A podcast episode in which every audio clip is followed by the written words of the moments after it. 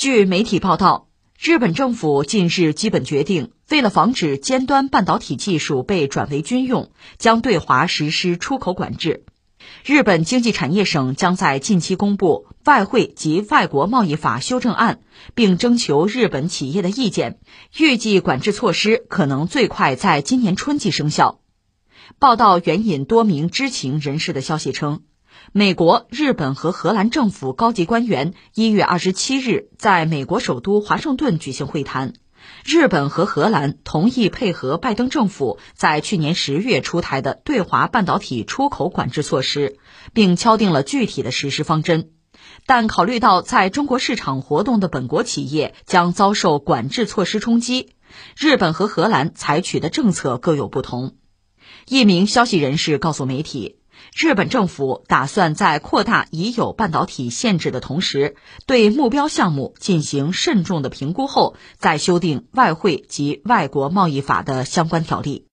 这个事情当然非常值得关注了。在二零二三年一开年，我们就听到了一些令人不快的消息，这算是其中之一吧。日本人紧随美国人，呃，美国人前不久拉着日本和荷兰嘛，要合伙对中国的半导体行业下手，据说是达成了一个秘密协议。因为知道中国人会不快，甚至会报复，所以这个协议的很多内容我们还不得而知，那更像是一个阴谋啊。我们知道荷兰之前刚刚向中方承诺啊，保持什么供应链顺畅之类的，转过天态度就变了。实话实说，就我个人而言啊，这样的消息，你说你理解不理解？我当然理解了，但是我不接受啊，没什么不可理解的。但是我为什么要接受啊？而日本比荷兰做的似乎更过头，荷兰还挣扎了一下，日本就没有挣扎。言听计从，为美国马首是瞻。当然，你要是想用一些有感情色彩的文艺词汇来指责日本人，我们的传统成语可以提供相当多的选项。你比如说，日本这是替美国人叫火中取栗；你还可以说，日本人是为美国人叫为虎作伥。我这么说一点也不夸张。你看一看日美之间的关系，特别是在科技和经济领域啊。这个关系或者历史堪称是美国对日本的一种霸凌史。呃，我记得上个世纪八十年代，当时日本的产品对美国已经构成了某种挑战。这里面最主要的产品曾经是纺织品和钢铁，到了八十年代呢，主要是汽车。汽车如今依然是日本重要的这个出口的产品，包括整车和零部件啊。另外就是半导体。我记得在上个世纪八十年代末。那个叫李艾科卡的人成为美国英雄，因为他带着克莱斯勒重新占据市场份额，打败了日本人的车。如果说艾科卡本人还是带有美国牛仔、美国企业家的性质啊和素质，也是忍辱负重、卧薪尝胆的话，在半导体领域，美国人的作为其实是非常不堪的。大约我记得是在一九八二年吧，美国情报机构的人员是冒充 IBM 的工程师，向日立公司。一个高级工程师发送了一些秘密情报，就是 IBM 那些绝密的这个设计资料。日本这边这个高级工程师显然利欲熏心，不知是计啊。坦率说，即使是今天我们国家很多相关领域的，你说技术人员、高管啊，对美国人的所谓钓鱼执法，你真的很了解吗？呃，相关的安全教育你有吗？如果没有的话，你着道也不奇怪啊。这日本方面。这个工程师就上了套，上了套是这样，呃，他收到这些东西，当然说意犹未尽，我还要，对吧？所有这一切，当然最终会成为所谓呈堂证供。日本人这嘴脸，在美国，不是个昭然若揭的问题啊，都是所谓叫实锤呀。那美国的制裁当然要接踵而至啊，打的你根本就爬不起来了。当然，我们也知道，日美之间的关系本来就不是正常的国与国的关系。美国人对日本的内政外交的控制之严密，可能超乎我们的想象。所以，日本在这一次一次的霸凌之中，从最早的纺织品，到什么钢铁产品，到汽车半导体，说是贸易战，不如说美国是单方面对日本进行打压。日本只能说是打落牙齿肚子里咽，或者剑走偏锋，争取在其他领域找回一点生存的空间。那日本人对强者恐怕一直以来也就是这么一个状况吧。当然，对于弱者。它也还是有獠牙的，比如前几年我们也知道，日本对于韩国半导体，那也曾经痛下杀手。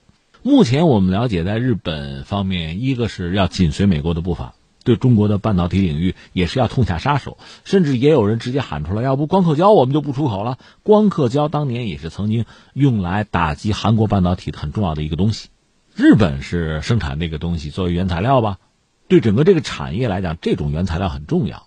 那据我所知，中国应该说有生产，但是从质量上还比不上日本人。这是我以前看到的资料哈。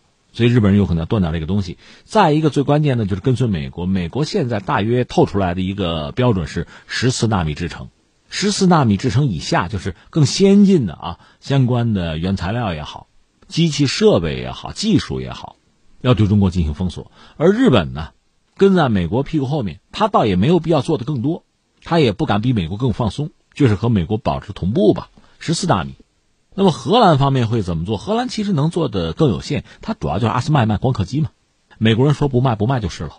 那你说这是一种很严峻的局面，怎么应对呢？啊，我们实际上只能是宏观来观察这个事情，因为涉及到微观的很多专业和细节的东西，我们也不得而知。呃，个人作为一个就媒体人吧，从宏观来看呢，我觉得我们大概可以做这样几点判断。第一个呢，呃，中国和美国之间围绕着半导体和其他的先进技术吧，诸多领域进行的博弈，持续的时间已经有一段了。所以，美国的进一步的作为，对我们来说似乎也不是多么意外。从根本的应对呢，还是强健自身。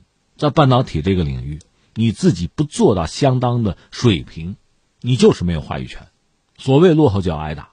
这个道理我们百年前就懂，所以我理解那就是明确战略、明确目标，加强投入，加强整合和合作，就是我们国内的科研机构和企业呀，包括资本啊，怎么能拧成一股绳，提高效率、减少内耗、攻坚克难、解决问题？说到底是这一件事儿，这个事儿必须要做。有了这个决心，有了这个姿态，很多问题才会有真正化解的可能。而且作为一个大国，在这个领域。没有投降的可能，没有跪的可能，你没有资格。那你说怎么办？怎么应对呢？这个事情我倒想起毛泽东，战略大师他说的话，就是你打你的，我打我的，我不能跟着你的节奏走啊。呃，所谓的同盟啊、联盟啊，在今天这个时代，我也不好说它是一个过时的概念，但是它确实有机可乘。那今天我们讲很多事情都是要精准啊。什么叫精准呢？看人下菜碟啊。一人一策，一国一策呀。美国、荷兰和日本，这是三个完全不同的国家。对待这三个国家、三个对手，当然会有三种不同的策略。比如中美之间同为大国，美国是真正拿你作为一个战略竞争对手啊。所谓对手，意味着美国人对你的实力是有认知、有肯定的，否则你就不配是他的对手了。一方面，我们要看到美国人对中国的高科技领域啊是忌惮的，是欲除之而后快的。所以，美国不但在做荷兰和日本的工作，对于我们台湾的台积电，他去年我理解，就拜登一个重要的阶段性的成果，就是让台积电又到美国设厂。当然现在有一个报道讲说，台积电留在台湾岛内，可能还有什么二纳米、三纳米制程，而在美国设厂呢，这个纳米制程就是先进程度呢，比岛内还是要有一点差距，差几年吧。张忠谋还说了一句话，大约说就是自由贸易已死，全球化已死。那这个话怎么理解？你既可以把它看作是一个老创业者、老企业家，经历了一辈子风雨啊，最后的一个感慨或者叫哀叹、哀鸣；你也可以把它看作是对自己的一系列作为的一种解释。就是像台积电这样的企业，它之所以能做的风生水起啊，现在在风口浪尖，就是因为全球化呀，就是因为全球贸易、自由贸易啊，它才有机会成为这样一个独特的、领先的企业。那如果全球化已死，自由贸易已死，他原来的道路也走不通了。他向美国屈膝投降，或者按照美国人的要求去设厂，甚至把自己的很多工程师啊、高管搬到美国去，他也是无可奈何呀。他无外乎表达这样一个意思，作为一种解释吧。这个解释甚至对岛内民众、对祖国大陆也是表达一种无可奈何吗？免得自己最后成为背锅侠，大约是这样吧。我的意思是说，美国的决心应该是很坚决的。那对美国这样的对手，那中美之间的博弈一直没有停，但实际上我们知道，大国之间不管你喜不喜欢、乐不乐意啊，竞争是必然的，是主旋律。但是呢，所谓的合作，甚至在某些领域相互的配合，也不可避免。中美之间恐怕彼此还有很多张牌可出，而且各有各的底牌，各有各的底气。而且大国的博弈，它会遵循某种规则，很多事情可以谈，可以做交易，而且所谓你打你的，我打我的，就你在半导体上对我大加挞伐，我也承认我在这个领域我还是劣势，那我有没有其他优势的领域呢？我可不可以反戈一击呢？作为大国，牌总还是多的，工具箱里的工具总还是有的，交易交换的可能性总还是大的。那至于说像荷兰或者日本这样的国家，就完全不一样了。你有更多的交换条件和我谈吗？或者我们这么讲，你在半导体领域，如果你不得不追随美国对中国，也是兵戎相见，你要不要在其他领域对我有所补偿啊？或者说你准备在其他领域遭到我的打击啊？特别像日本这样的国家，离中国又很近，大量的日本企业就在中国设厂，还有大量的投资。那现在美国发出指令，日本人就跟，坦率说，中国肯定要报复。只不过报复的方式和途径、报复的领域是你没办法预估的，但是损失相信肯定是有的。那么这个损失，如果美国给补偿报销，那当然再好没有；如果美国不，相信他根本就不会。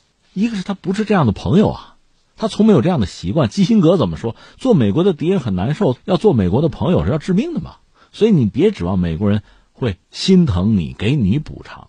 另外，他就是想给也很难，因为我们多次讲，中国是一个巨大的市场，就在半导体领域，中国的需求是非常大的。前不久我们讲嘛，一年进口的芯片三四千亿，比买油花的钱还要多。如果真的中国这个市场你舍弃了不要了，那这个损失是巨大的。这笔钱美国人是补不上的，他想补也没有用。美国国内对芯片当然有需求，但是再增加一个中国这样的需求，他没有的。就说你这个损失是干损失。你怎么办？其实认倒霉吧，怎么也是损失。谁让你是小国听美国的了呢？翻回来，中国还得报复啊！要么你听任中国通过报复的方式，要么你通过补偿的方式，总要割一块肉出来啊！而且事已时移，当你精心算计，最终却发现得不偿失，你恐怕需要重新考虑你的决策。总是有办法的。这就像什么呀？你看这个，有的国家打仗抓壮丁。呃，这壮丁呢不想去打仗，珍惜自己的小命怎么办？我自伤自残，办法总是有的。你去想吧。